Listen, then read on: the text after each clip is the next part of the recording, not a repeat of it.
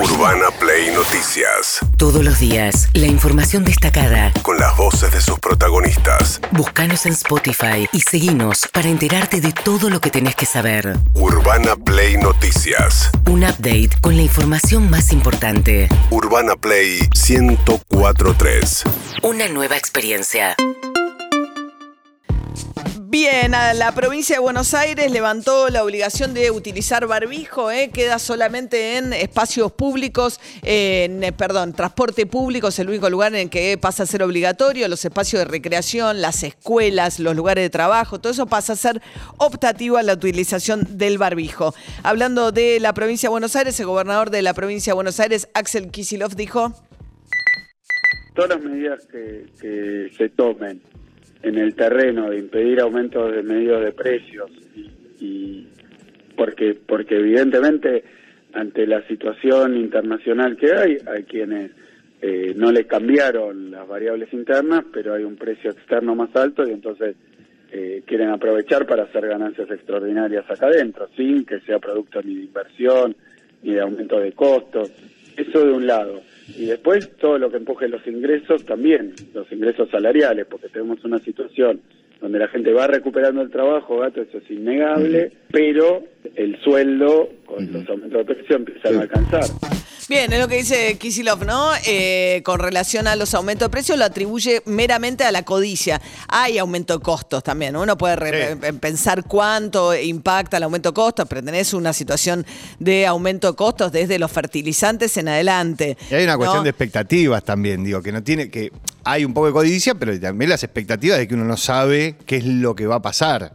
Y mientras tanto, con relación a los salarios, ayer lo que se anunció es la reapertura de 26 paritarias para adelantar la discusión de eh, las paritarias, para adelantar los plazos en los cuales se, dan los incrementos, ¿no? Para, porque este primer trimestre va a terminar con un incremento de una inflación acumulada de un 15% aproximadamente. Entonces hay ya 26 gremios que van a reabrir la discusión paritaria. Sí, son gremios que tienen pautado para junio recién la apertura de la discusión paritaria para este año entonces las traen para abril. A partir de hoy empezaron la discusión. Mientras tanto, ¿qué más decía Kisilov?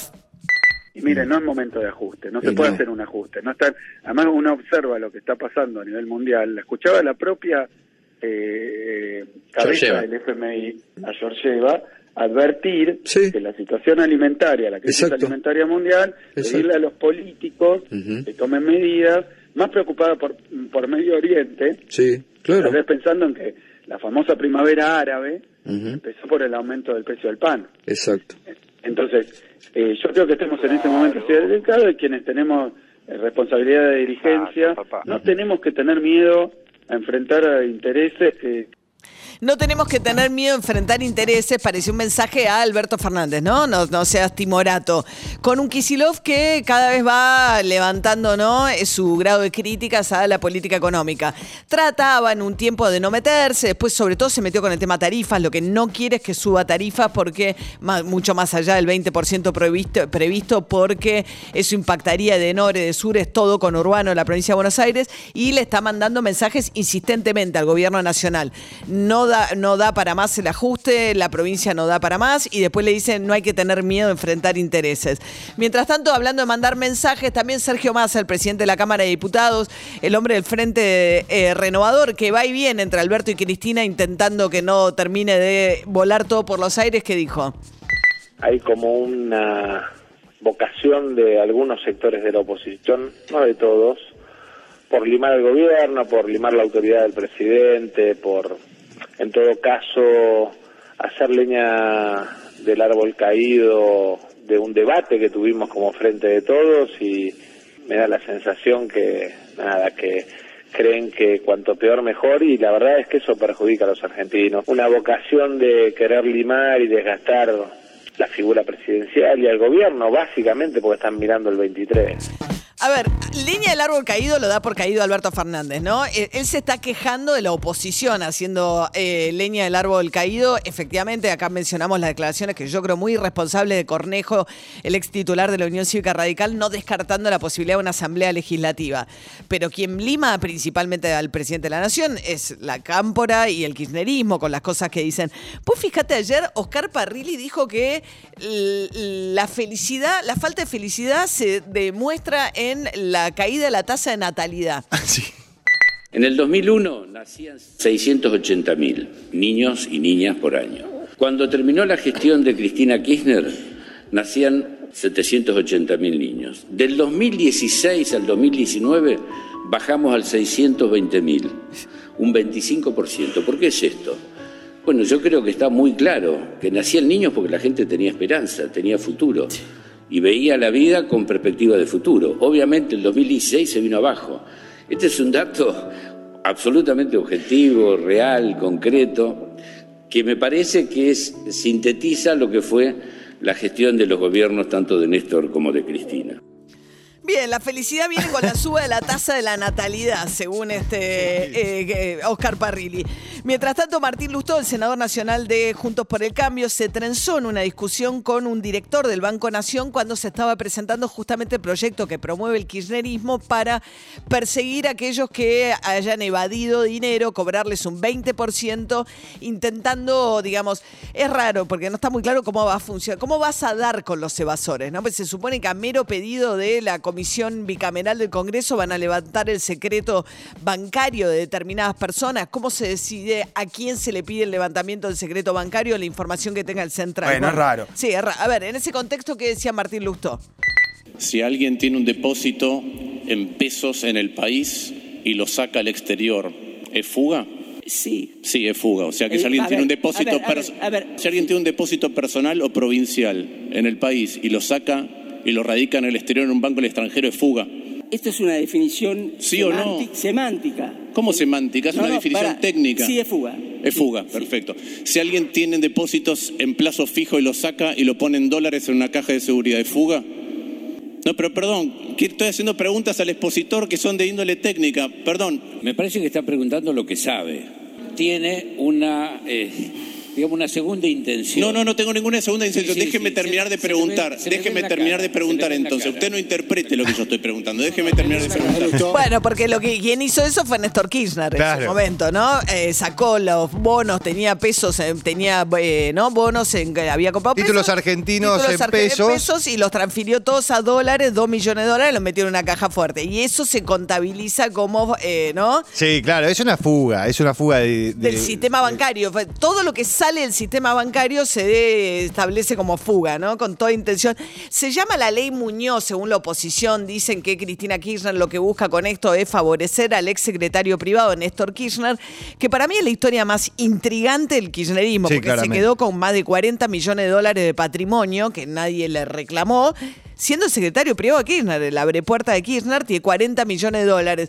Eh, murió Daniel Muñoz, heredó la viuda, notablemente.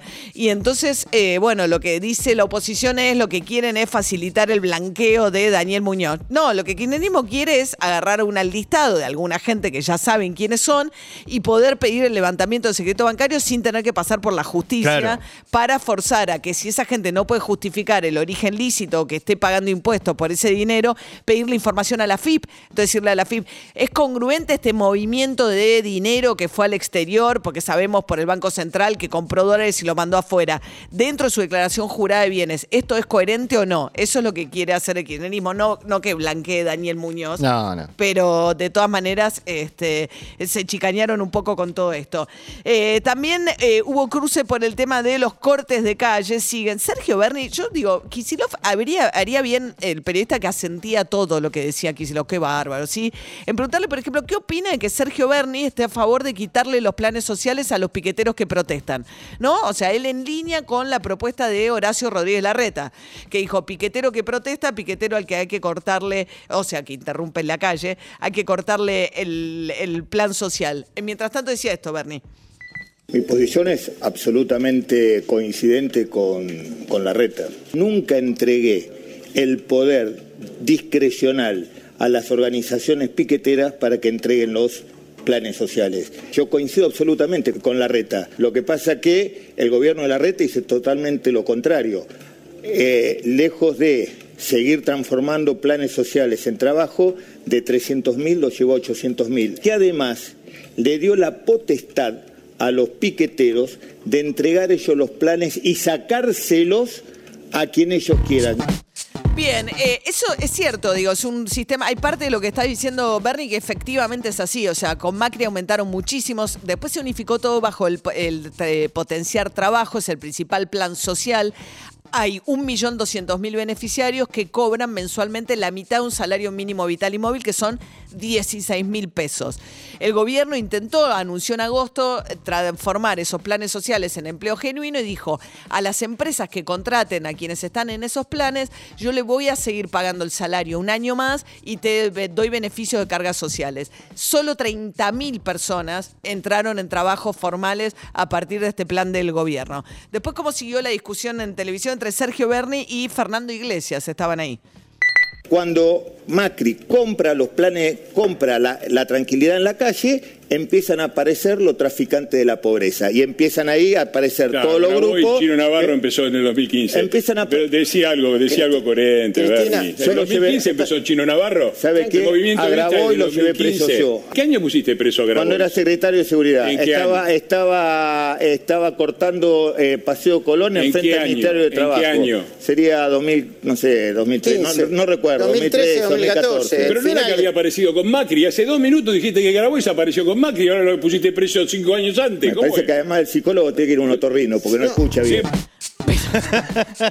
Bien, ahí lo que pasó fue que después Graboy salió por Twitter en- indignadísimo, además increpando a directamente a Kisilov, diciéndole, vos sos el que tiene a este ministro de seguridad eh, en tu gabinete, y después dijo que no es cierto, que nunca lo metió preso.